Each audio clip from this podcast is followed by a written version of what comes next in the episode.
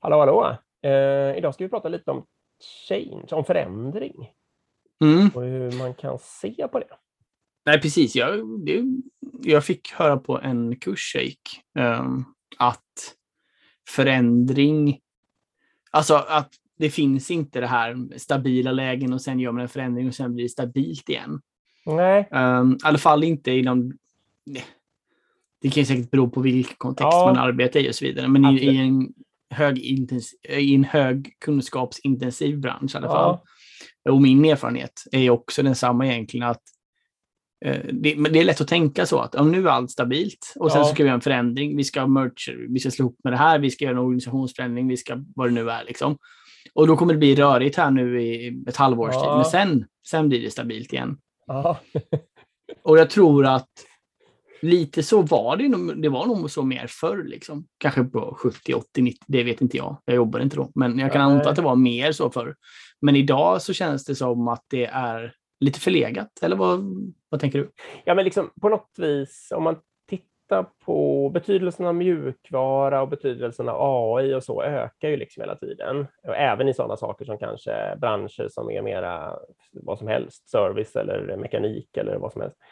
Eh, och då blir det på något sätt så att förändringstakten, i, alltså hela samhällsutvecklingen och allting har ökat så himla mycket. Mm. Eh, och, och man kan göra jättemånga små förändringar om man vet att det är smart och så vidare. Och, så vidare. och då blir det lite förlegat att tro att man ska liksom kunna ha det helt lugnt och ha någonting som är ett helt Mm. vanligt läge och sen bara tänka att nu ska jag göra ett förändringsprojekt. Man kan väl också säga att de här, eh, om jag får dra, en av mina favoriter är alltid att dra en lean-liknelse.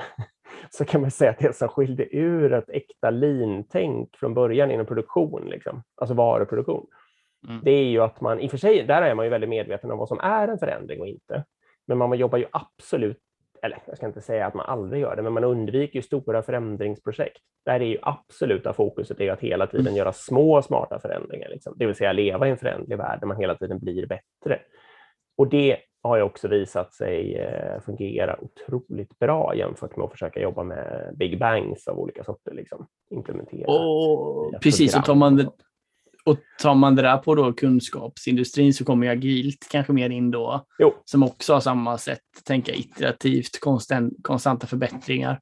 Ja. Ofta har man ju inbyggt liksom iterationer som innebär att efter en iteration som ofta kanske är en vecka eller två veckors arbete, då ska du göra ett, ett tillbakablick och tänka efter på vad du kan Ja. förbättra.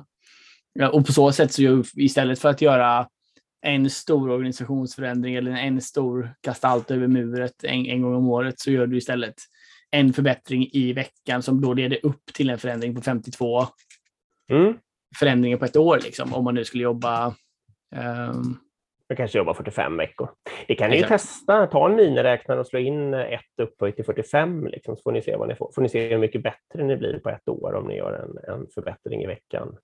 Mm. Eh, eller förlåt, om jag säger att den, är, att den gör allting 1% bättre, då ska ni ta 1,01 och så tar ni det upphöjt till 45. Just det. Det var något annat jag tänkte på också. Jag tror kanske att eh, alltså du och jag har ju också i vårt ledarskap gjort stora förändringar och så där i organisationer och så där.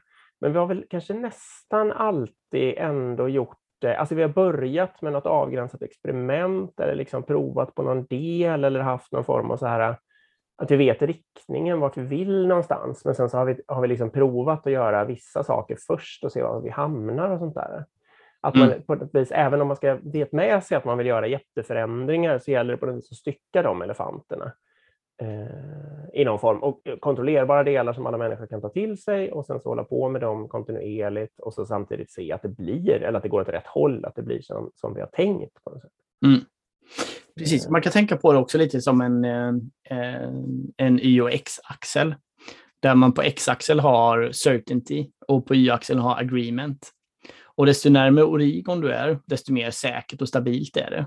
Ja, Ehm, och desto liksom högre upp, eh, ja, rakt upp, liksom, så att ja. säga, där, har du ofta chaos. ja. Det är ett total kaos då. Och då, då tänker man liksom att du vill ju inte ligga där det är helt stabilt, för då har du, du tar inga risker, alltså du utvecklar antagligen inte din verksamhet helt mycket och så vidare. Nej, och du vill kanske inte ligga i helt kaos.